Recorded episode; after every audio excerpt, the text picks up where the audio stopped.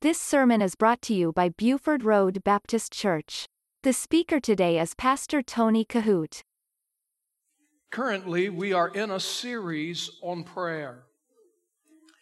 This is sermon number five. And I pray that these messages have been indeed a blessing to your heart. I'm going to be speaking this morning on probably one of the most asked about sermons or topics concerning this thing called prayer.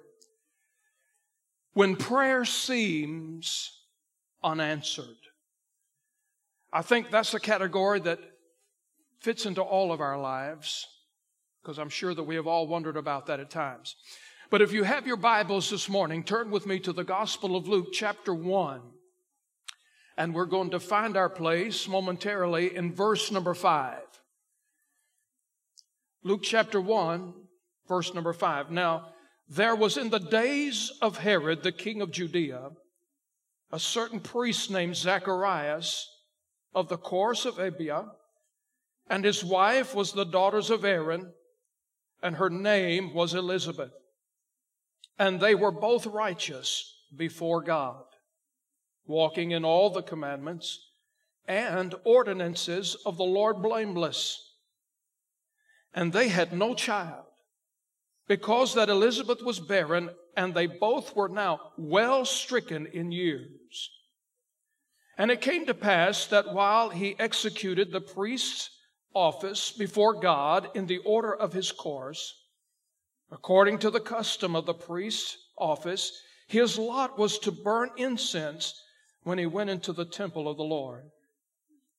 And the whole multitude of the people were praying without at the time of incense. And there appeared unto him an angel of the Lord standing on the right side of the altar of incense. And when Zacharias saw him, he was troubled, and fear fell upon him. But the angel said unto him, fear not. And look at this carefully. Zacharias, for thy prayer is heard. And thy wife Elizabeth shall bear thee a son, and thou shalt call his name John. When prayer seems unanswered, there's probably not a person in this auditorium this morning that has not been praying for something very specific from God, perhaps for quite some time. Maybe there's something that you have been praying about, praying for. Maybe you've been praying at it a year, maybe two years. There might be somebody that's been praying for something very specific for a period of five years and more. Maybe there has been something that has entered into your life, some turn of events that has now brought you to your knees. And you're praying for something very specific. You're waiting on God. You're waiting for the answer. Perhaps this morning that your prayer is so urgent that you feel that it's going to require divine intervention. By that I mean your prayer is so urgent that you feel that there is nothing else left to do but for God to step in and show up and change things in a dramatical way. Let me remind you this morning that there is a big difference between divine intervention and interference. Let me say this, and I'll come back to it in just a moment. God will never make you go against your will. Please keep that in mind. And we can go back to the principle even in salvation itself. God does not make anybody become a Christian. That glorious invitation in the Scripture for whosoever will applies to the whole principle of heaven. God will never make you operate outside of your will. But saying that, you have to understand this, that as God will never make you go against your will, God will never operate outside of His will. So you have to understand this. So whatever you're praying about this morning, And maybe you've been praying about it for quite some time. God can intervene in your life. Perhaps there's someone here today that's been praying about something over and over and over again, something that is so debilitating and crippling in your life, and there does not seem to be one single ripple in the holy water of your life before you. In fact, perhaps there has been something that you have been praying about so repetitiously and so often, it's though that you feel that heaven is totally ignoring you because you've been praying about this for so long, you're weary with it. Let me ask you this question. What have you decided to do in those desperate, desolate times, those difficult times of desperation in your life? When it seems like heaven's ignoring you, what have you decided to do? When it did not appear that God was paying an ounce of attention to what you were saying. Let me ask you this. Did you quit praying? Did you get frustrated with God? Did you get impatient with Him? Did you decide to take matters into your own hands? I mean, you became discouraged? Did you become bitter or discontented? Or maybe even contentious with God? What was the response that you had? You've been praying over and over and over for God to dramatically do something, for God to change something. And it's been such a while. There's been no evidence that God is concerned, no evidence that God's moving in your favor. What did you decide to do? What did you decide to do when those things started to just overwhelm you in thought? Well, let me say this, that the worst thing that any of us could do in situations like that, listen carefully now, is to stop praying. You might say, well, Pastor, I just don't know the good in it. I have prayed till I cannot pray any longer. I, I cannot shed any more tears. I'm weary. I don't know if I can do this anymore. Let me ask you to turn quickly to First Samuel chapter twelve. I'm going to give you many scriptures this morning, and if you're writing notes, I would encourage you to take them down. Because on a subject like this, when prayer seems unanswered, the message today will speak to you and you will go back and look at these verses and cross-reference them again. In First Samuel chapter twelve, I'm going to look at verse number twenty-three in just a moment, but let me give you just a little background. Samuel is preaching to the children of Israel about their awful state of backsliding. And in that process, he is, he is instructing the children of Israel to repent and to make themselves right before God. And he also, in this chapter, begins to call upon the name of the Lord that He might send rain and thunder, that it might overwhelm them and help them to see the almighty hand of God. God did that as Samuel prayed. He sent the rain and He sent the thunder, and it was coming down in such a way that the children of Israel were even becoming fearful of their life. And so they begged Samuel, Samuel, pray for us. Pray that we will not die in this tremendous storm. And then that's when this verse comes into play. First Samuel twelve, verse twenty-three. Samuel says, moreover, as for me, God forbid that I should sin against the Lord in ceasing to pray for you. But I will teach you the good and the right way. Now, Samuel said the worst thing that I could do is to stop praying for you. There is another passage of Scripture. It comes out of First Thessalonians. The Apostle Paul is writing, and it's a very simple verse. Only three words, but how powerful it is in First Thessalonians chapter five, verse number seventeen. The Apostle Paul said it this way, pray without ceasing. Jesus Christ Himself said this in Luke chapter eight and verse number one. And He spake a parable unto them to this end, that men ought always to pray and not to faint. So in the Scriptures, I have given you this morning three simple passages. Samuel said, listen, I do not want to sin. If I stop praying for you, it would be sin to me. Samuel said, I'm not going to cease to pray for you. Paul said, pray without ceasing. Jesus said, men ought always to pray. Now, I think every single one of us in this auditorium this morning needs to nail down this most important biblical but simple truth, and that is this: there is absolutely no substitution for prayer. And I want you to think about that. There is nothing, anything we can do any better in our life than to pray. Now, let me point out that there may be dark days in your life right now. There may have been dark days in your past when you have found yourself so busy. And let me tell you this, with everything that we have to deal with in this world, some working two jobs, you have all the scheduling around your job, things that are going on in your family. And then things that are going on in your family, some of those things will put you on your knees and take the breath out of you.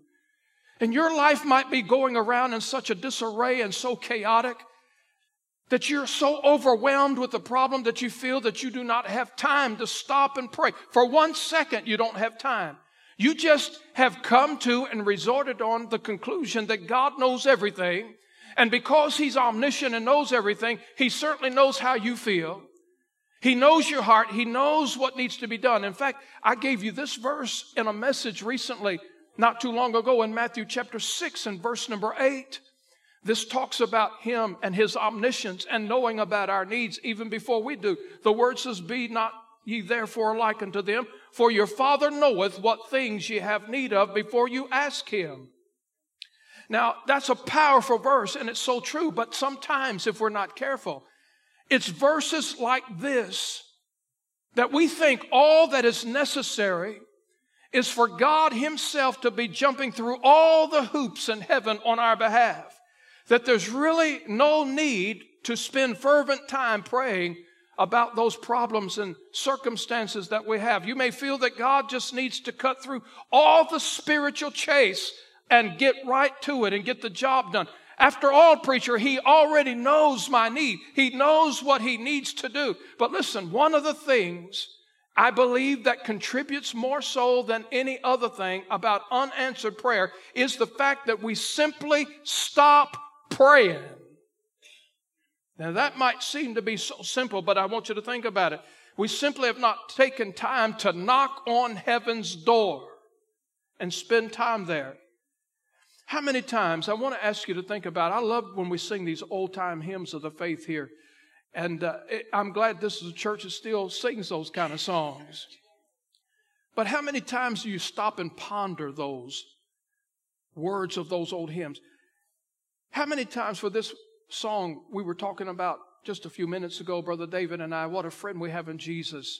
Have you ever really let the message of that old song sink down in your heart? Listen to this. When it comes to unanswered prayer and you've quit praying, how about the chorus? Oh, what peace we often forfeit. Oh, what needless pain we bear. All because we do not carry everything to God in prayer. I want you to think about that. Sometimes we just get so overwhelmed, we just quit praying. I want you to see this verse in James chapter four, verse number two.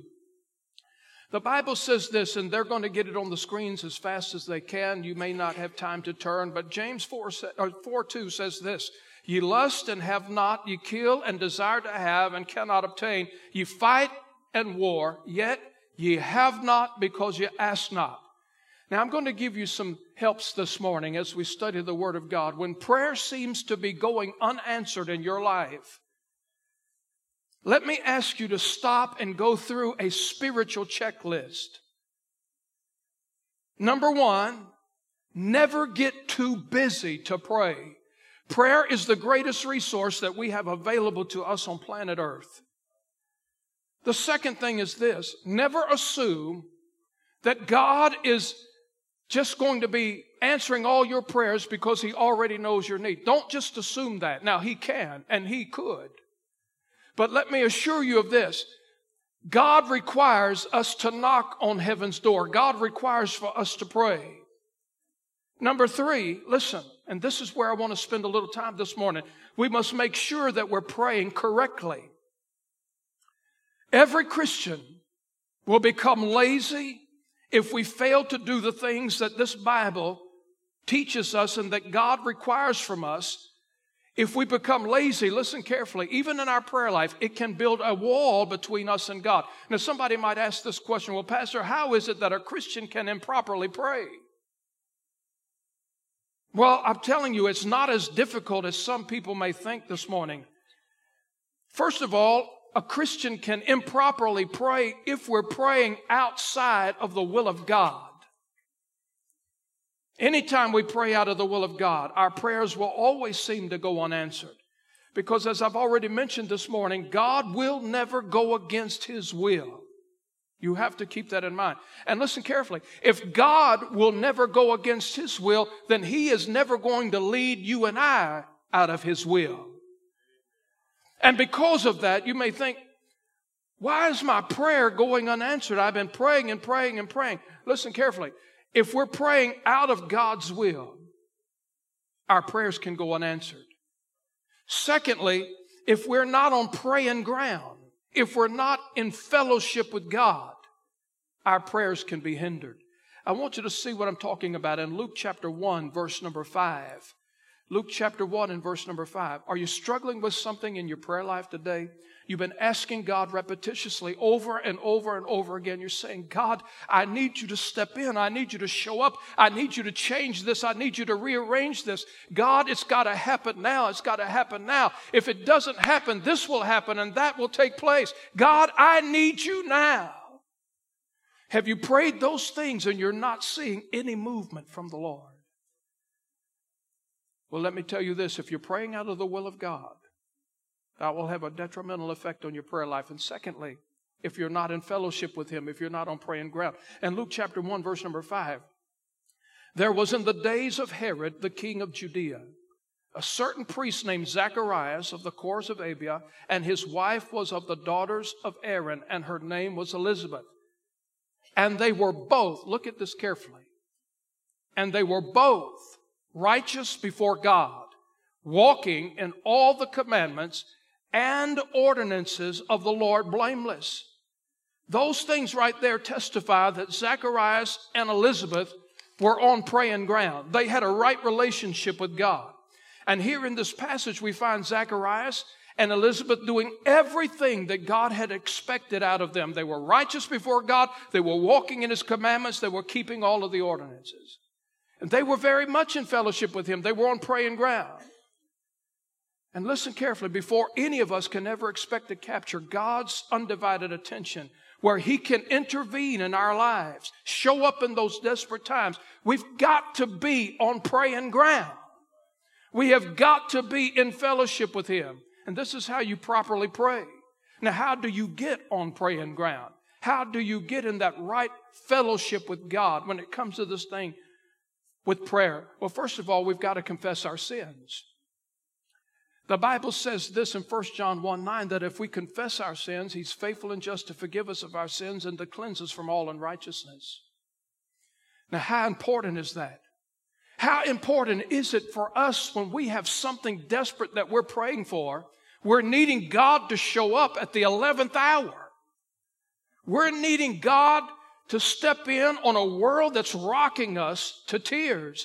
We need God to intervene. Listen, I'm telling you this morning that one of the most important things to do is not only be praying in the will of God, but you have to be praying this, that you're in fellowship with God, that God would forgive you of your sins.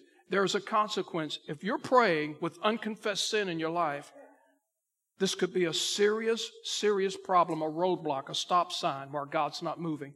I want to show you what the psalmist David said about this in Psalms chapter sixty-six, verse number eighteen. Psalm sixty-six and verse number eighteen. Here's what the psalmist David said about unconfessed sin in your life. He said this, if we do not confess our sin, look at it very carefully. He said, if I regard iniquity, that's sin.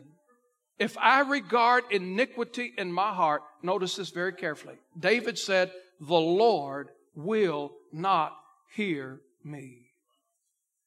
So how important is it that we are on praying ground, that we are in fellowship with God? Listen, we must confess our sins when we approach His holiness. We must be operating in His will. We have to be obeying His word, doing all that He has asked. And the things that we ask for must ultimately bring honor and glory to Him. I want you to see this in First Corinthians chapter ten and verse number thirty-one. This is a most important scripture. Look at it very carefully. Because everything in our life is designed, it ought to be designed as a born-again believer to bring honor and glory to God. That's why we're here today, friend. You're not here today for your preacher. You're not here today for your pastor. You're not here today for the band. You're not here today for the choir. You're not here today for the musicians. You are here today for the glory of God. His purpose. He said, if I be lifted up, I will draw all men nigh unto me. He must increase and we must decrease.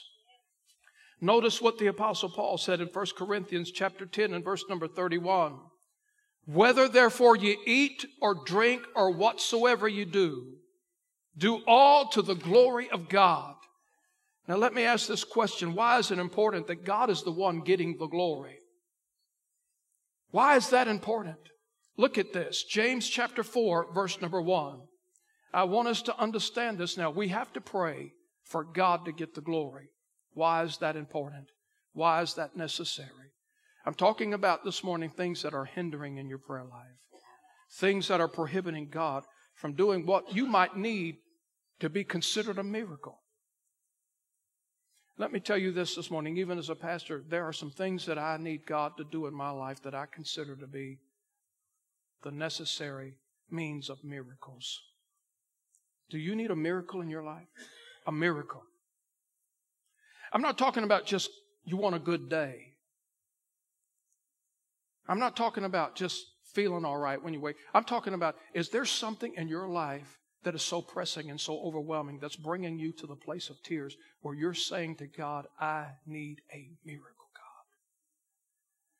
Some things that we have in our lives just completely overwhelms us where we need those kind of things. But let me show you this. The most important thing about praying is that God, whatever it is that you're praying about, that it's God that gets the glory. In James chapter four, verse number one, the Bible says, from whence come wars and fightings among you? Come they not hence, even of your lust that war in your members? Ye lust and have not, ye kill and desire to have and cannot obtain. Ye fight and war, yet ye have not, because ye ask not. Ye ask and receive not, because ye ask amiss, that ye may consume it upon your lust. Ye adulterers and adulteresses, know ye not that the friendship of the world is enmity with God? Whosoever therefore will be a friend of the world is the enemy of God. Now here is the great spiritual truth for that. James is saying that the reason why so many things are turned upside down around your life, and I ask the question, do you have things in your life that just seem to be turned upside down? I mean, everywhere you turn, everywhere you look, everywhere you go, every step you take, you feel like you cannot win for losing. And your life is just overwhelmed with the unbelievable obstacles of day-to-day living. Let me ask you this question. James is saying this, that perhaps the reason why so many things are turned upside down around your life is because that there are so many things that are turned upside down in your life. Now, I want you to think about that. Look at James chapter four and verse number three. The Bible says, ye ask and receive not, because ye ask amiss, that ye may consume it upon your lust. So here's the thing. In order to stay on praying ground, you've got to learn how to pray correctly. So please remember some of these simple truths about prayer. Number one, God will not answer prayer if we have not asked Him to. Secondly, if we have unconfessed sin in our life, if we're not obeying His word, if we are praying out of His will. And here in James chapter four and verse three, the Bible says, if we're praying selfishly. You see, if we're praying selfishly, that excludes Him from His glory. So keep in mind, here's what you have to, this is important. If there's a spiritual truth that I can deliver to you this morning that you can grasp and the light will come on in your heart, this would be it. God will never answer a prayer that will ever assist us in our own personal lust, greed, or pride. God is totally consumed about him getting the glory. And James chapter four, verse number four, we're still in that text. Look at this verse. Ye adulterers and adulteresses, know ye not that the friendship of the world, this is important, we're going to come back to that, that the friendship of the world is enmity with God. Whosoever therefore will be a friend of the world, notice this carefully, is the enemy of God. So my question for you today is this: are you a friend of the world? Do you participate in worldly behavior? See, here's what happens. When we become saved, we don't become perfect. But when we become born again, we receive a new nature, and this is the difference. Before we were saved, the engine of our life was to pursue the pleasures of sin, was to pursue the pleasures of the world. When we become born again, our desire, our engine is to pursue the works of the Holy Spirit, to pursue the goodness of God. You see, the engine has been changed.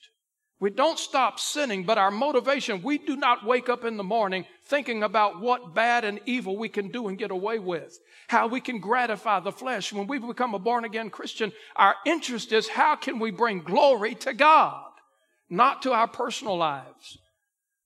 So I ask you today, are you a friend of the world? If, I, if you participate in worldly behavior and you engage constantly without any remorse, without any conviction, with worldly lifestyles, a life that's bringing a reproach to God, which, by the way, is this: when we bring a reproach to God, we are in all actuality doing nothing but serving the devil.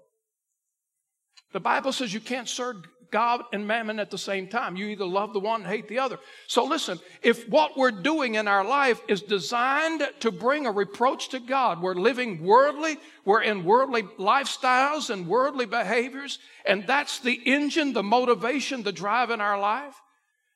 And then at the same time, you know, we try to get a little religious, and we begin to pray, God, you know, I need you to show up, but we're living this way.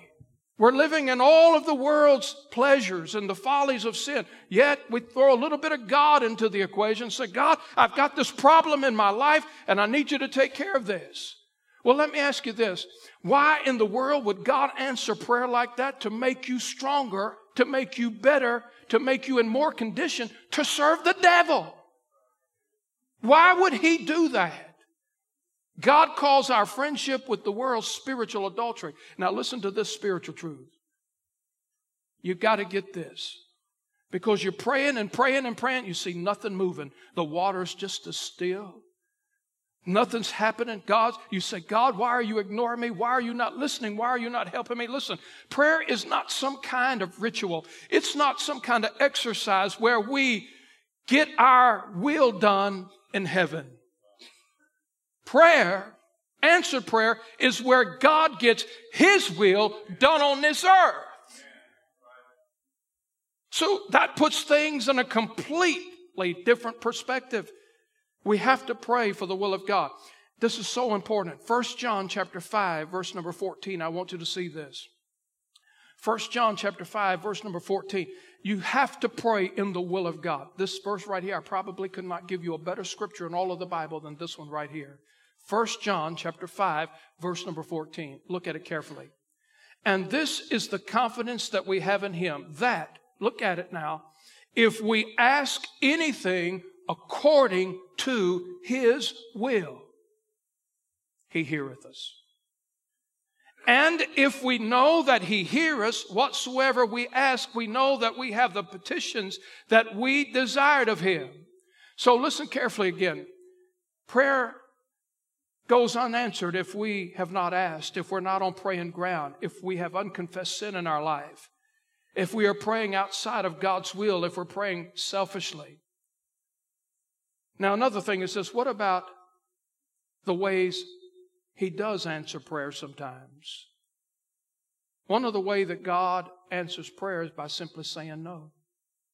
Did you know that the answer no is just as good from God's perspective as the answer yes?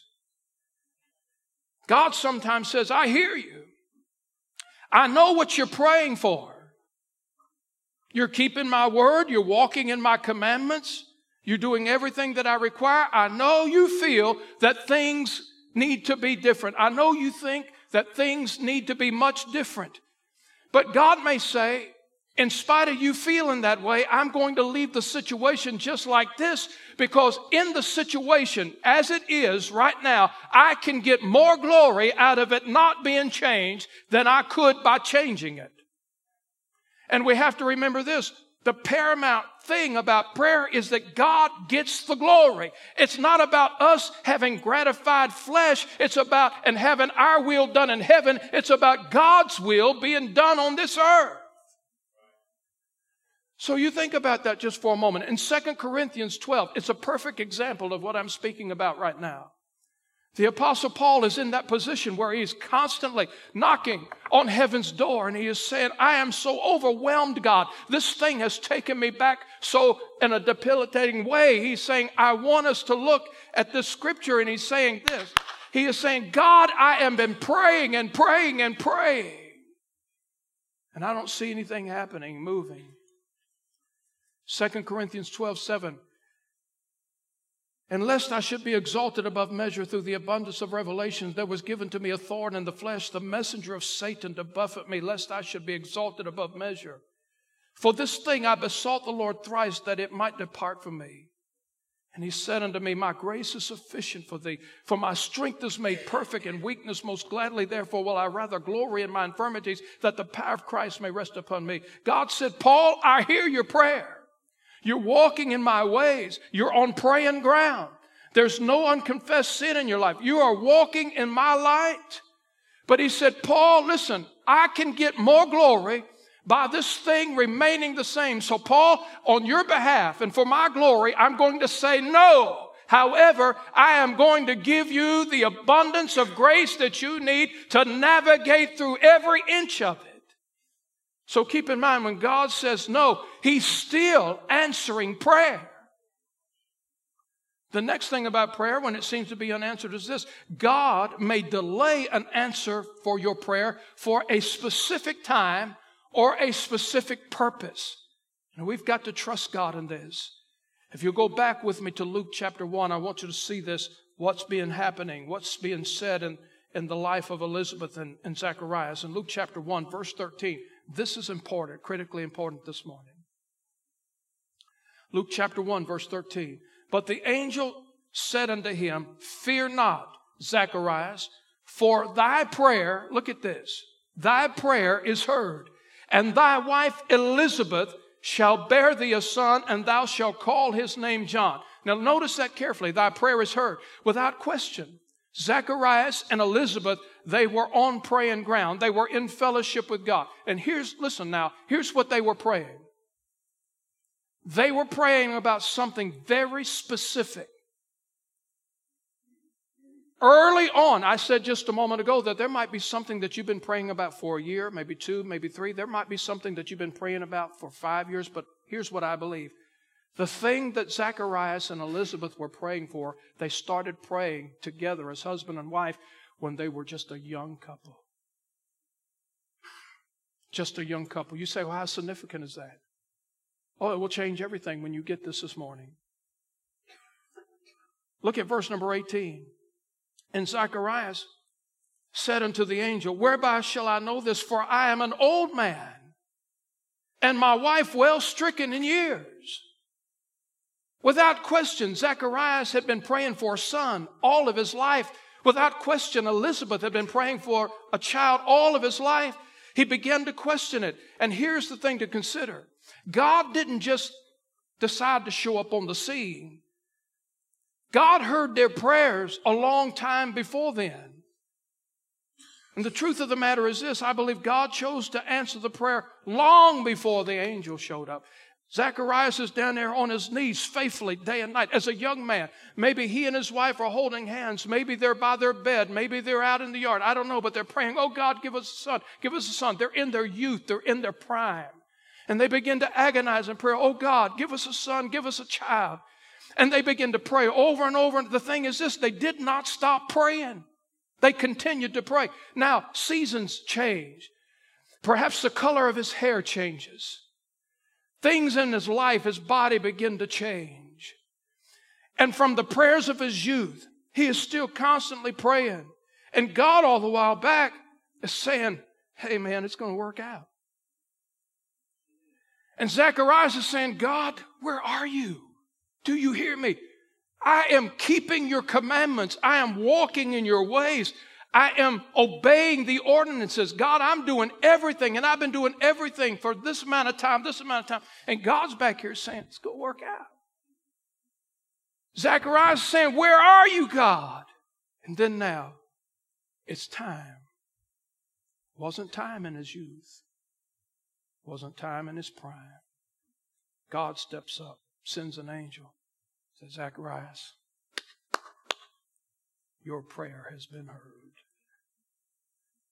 God's going to give you a son. He's maybe on a cane. I don't know. Maybe he's doubled over. He's saying, what?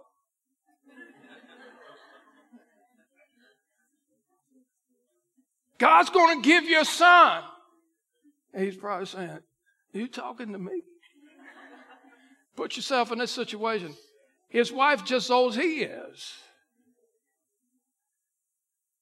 God was all the while back saying, it's going to work out. The thing is, Zacharias didn't quit praying. He kept on praying and kept on praying. God chose to delay the answer until the fullness of his time, until the fullness of his readiness was at hand, until the time was right. And here's what I want you to know. God's timing is the perfect timing. Don't ever get away from that. There may be somebody here this morning that's believing that God is not going to answer your prayer for whatever reason it may be. You prayed until you cannot pray anymore. You believe that praying is just praying in vain. You're not getting through. You might be holding a grudge against God because of it. You might be saying, God, where are you? I've been fervent in this. We better be careful because God may have decided a long time ago to answer your prayer, but to answer it in a delayed fashion. Someone might say, well, preacher, why does God do that? If God knows I have a need and he knows he's going to answer it, why is he going to take so long and answer it at such a later date? Why does he wait? Why does he take so long? One of the answers I can give you this morning is in Isaiah chapter thirty, verse number eighteen. In Isaiah chapter thirty, verse number eighteen, the Bible says this, and therefore will the Lord wait, that he may be gracious unto you, and therefore will he be exalted, that he may have mercy upon you. For all the Lord is a God. For the Lord God, for the Lord is a God of judgment, blessed of all are all they that wait for him. Now listen carefully. I want to go back to this again. God may delay in the answer that you need for a time that it will bring him the most glory. Never quit waiting on God. God may be waiting for you to wait on him. Right now, there might be somebody praying right here, right now as we're talking. As we're preaching the Word of God today, someone might be praying right now for things to get better, and you think they're only getting worse. You may be praying for a son this morning. You may be praying for a daughter, and the situation is getting worse day by day. Somebody in this auditorium might be praying for an unsaved husband or an unsaved wife, and that situation seems to be deteriorating by the moment. That's what was happening to Zacharias and Elizabeth. They weren't getting any old, any younger. Now, you think about this. They were desperately praying for a son, and they weren't getting older. They, or they were getting older day by day. The thing, when I thought about Zacharias and Elizabeth, I also thought about Abraham and Sarah. The same thing happened to them. They were well in their age, but when God was ready, he was able to give them an extraordinary blessing and get extraordinary glory from it. Sometimes in our desperation, we want God to take the shortcut for us. We want God to take the short way around. And we find ourselves praying, perhaps in that mind concept, out of the will of God. But listen carefully. Whatever you're praying for today, and you don't see that the water's being moved, you don't feel like an answer is there, if God desires, if he can get more glory for it, knowing what your need is, instead of going there, God just may decide to take the long way around. Knowing what you need, knowing that you're walking in His ways, that you're keeping His word, you're praying in His will, you're on praying ground. God can take the long road if necessary, if that's what it takes to give Him the most glory. You've got to be able to recognize that answer to our prayers may be different than what you've prayed for. You see, Zacharias and Elizabeth had been praying for a son in their youth, in their prime. But God chose to give them a child in their old age. Now you think about that just for a moment. Was that different than what they were praying for? Hey, I'm sure Zacharias wanted to take him fishing and wanted to play ball with him and all these other things. Zacharias wasn't looking down the road when he was in a rocking chair and couldn't get out there and do much. He was praying for a son. God decided to take the long way around. You see, not only was the answer different than the way they had prayed, but the answer also came in a great delay. And here's the thing that I want you to think about. The answer was different. And here's the difference. And I want you to look with me now in Luke chapter one, verse fourteen. Let me say this. We're coming to a close to the message.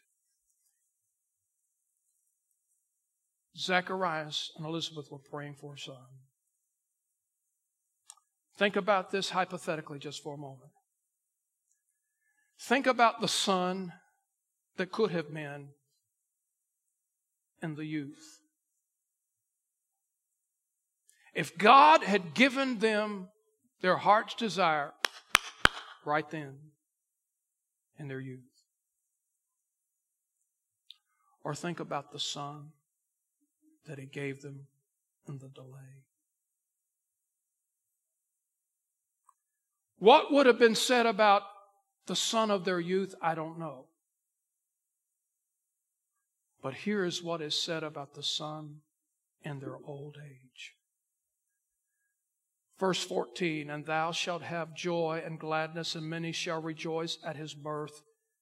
For he shall be great in the sight of the Lord, and shall drink neither wine nor strong drink, and he shall be filled with the Holy Ghost, even from his mother's womb. And many of the children of Israel shall he turn to their, to the Lord their God, and he shall go before him in the spirit and power of Elias, to turn the hearts of the fathers to the children and the disobedient to the wisdom of the just, and to make ready a people prepared for the Lord.